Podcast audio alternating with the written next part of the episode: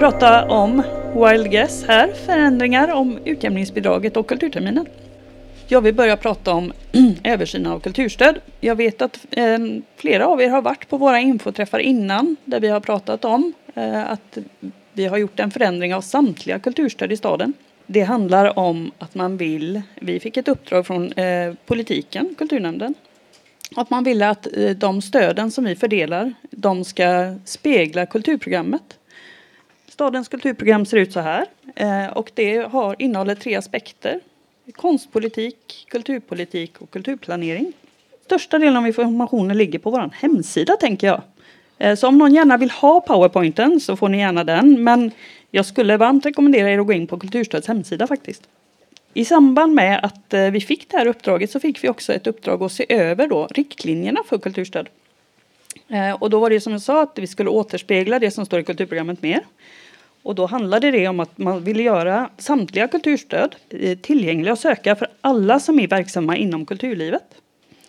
Eh, kulturstödet skulle också bidra eh, med ett vidgat utbud med hänsyn taget till jämställdhets och mångfaldsperspektiv. Alltså man ville se större alltså större mångfald och större jämlikhet inom stöd, de, i hur vi fördelar stöd. Och också den här prioriteringen att särskild hänsyn ska tas till barn och unga och deras behov. Här ser ni lite färgkodningar. Eh, här här är en, försöker vi tydliggöra hur vi försöker återspegla eh, det som står i kulturprogrammet. Så de här översta eh, handlar om konstpolitik. Det vill säga att samtliga stöd som vi fördelar, de ska värna möjligheter att eh, verka konstnärligt med integritet och yttrandefrihet som grund. Det tycker jag är en ganska fin skrivning. Eh, det ska stödja ett kvalitativt eh, konst och kulturutbud. Det ska också stärka och utveckla förutsättningar för hållbara villkor och infrastruktur för eh, det fria konst och kulturlivet. Sen så går vi ner på nästa färgkodning och det handlar, här är då den kulturpolitiska dimensionen. Eh, då handlar det om att eh, stötta möjligheterna att ta del av och vara delaktig i stadens konst och kulturliv och att stötta mångfalden av konstnärliga och kulturella möten och mötesplatser och slutligen den som har med kulturplanering att göra. Att bidra till spridningen av konst och kultur i hela staden. Kulturplanering handlar ju eh, väldigt mycket om alltså hur staden planerar eh, i stadsplaneringsfrågor. Eh, så att där vi ska säkerställa att staden faktiskt möjliggör att det finns platser för konst och kultur. Bland annat. Det här var de rekommendationerna vi fick till oss på kulturstöd. Framförallt tryckte man på jämlikheten och transparensen vad gäller stöden. Då går vi över på utjämningsbidrag. Det vet jag att väldigt många av er har hört talas om. Och många som också har tagit del av. Vad är ett utjämningsbidrag? Det är en subvention, ett ekonomiskt bidrag som subventionerar barn och ungas konstnärliga upplevelser. En konstnärlig upplevelse kan ju bland annat vara en scenkonstnärlig upplevelse, det vill säga en teaterföreställning, en dansföreställning, en konsert. Det kan vara ett performanceverk. Det kan också vara det där som vi ännu inte vet någonting om vad det är. Vi, eh, om ni kommer ihåg innan så fick eh, Kulturstöd också ett uppdrag att eh, vara följsam mot kulturlivet. Så här handlar det också om att vi, vi från staden ska inte definiera vad en konstnärlig upplevelse är i förhand utan det låter vi er konstnärer eh, ansöka om. Så känner man att man, att man, eh, att man producerar en konstnärlig upplevelse för barn då kan man ansöka om utjämningsbidrag och så kommer vi ha en referensgrupp som bedömer det. Det som vi har definierat att det i vart fall inte är det är det som faller inom konst och kulturpedagogik. Därför det har vi andra stöd som säkerställer. Från och med 1 juni då, så träder de här nya riktlinjerna och reglerna i kraft för utjämningsbidraget. För samtliga stöd, men då, vi är här idag för att prata specifikt om utjämningsbidraget. Vem är det då som kan söka utjämningsbidrag?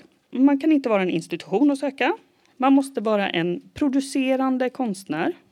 Konstnär i vid bemärkelse. Det kan vara en teatergrupp, det kan vara en performancekonstnär, det kan vara en dansare, det kan vara en cirkuskonstnär. Whatever. Men eh, man får själv definiera sig som konstnär. Berättare kan man ju också vara. Eh, man kommer göra ansökan via Kulturstöds hemsida. Ansökan kommer man kunna göra löpande, men vi kommer ha beslut fyra gånger per år. Ett krav är också att man ska rikta sig till barn och unga för att bli beviljad utjämningsbidrag. här är några av de förändringar i utjämningsbidraget. Eh, det här är ju framförallt för er som vet hur det har varit innan, tänker jag, så kommer man märka skillnaderna. Det här gör vi då utjämningsbidraget eh, tillgängligt så att det, ska, det omfattar både eh, barns skoltid och fritid. Det vill säga helger, lov och kvällar. Det öppnas för samtliga konstformer.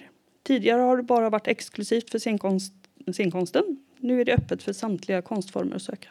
Subventionen höjs till 100 kronor när man spelar på en fast scen eller en fast plats om biljetten kostar 40 kronor. Och det är den som söker eller blir beviljad utjämningsbidrag som eh, bestämmer när man vill använda sig av subvention på biljett, alltså när man säljer sin föreställning eller sin produktion eh, på biljett, eller när man säljer den som uppsökande, det vill säga när arrangören betalar fem, halva priset och förvaltningen subventionerar med resterande halvan. Vi kommer fatta beslut fyra tillfällen per år om detta.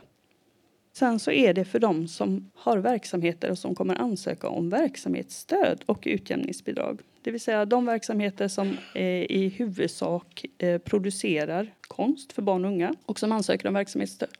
Då kommer man ansöka om utjämningsbidrag i samband med det. Så det innebär att man gör det bara ett tillfälle per år. Här kommer lite upprepning om vad utjämningsbidraget är för något igen. För er då, så är, hur många här är det som har tänkt att söka om verksamhetsstöd? Jag ser två, tre, fyra, ja, några stycken.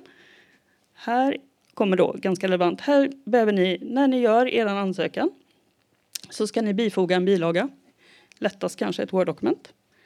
Du har redan skickat in den, Du kan skicka en komplettering. Det går bra. Den ska innehålla det här.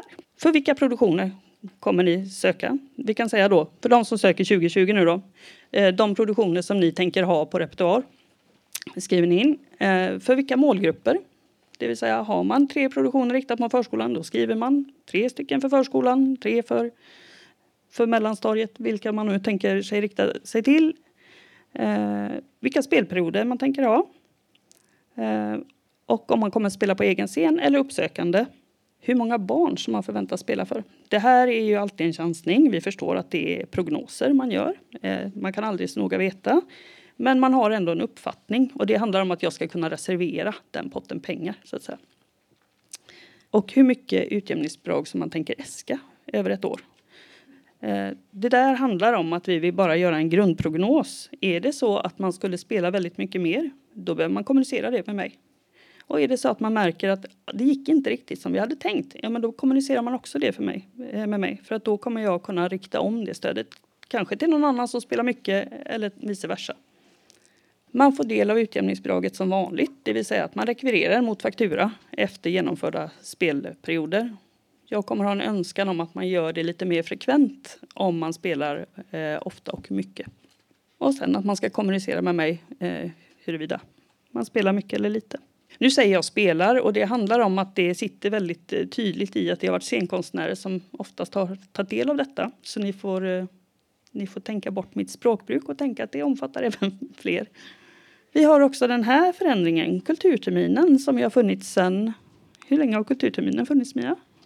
2000, tidigt 2000-tal i alla fall. Kulturterminen är ju då stadens digitala utbudskatalog som nu säger tack och hej. Kulturterminen kommer alltså försvinna.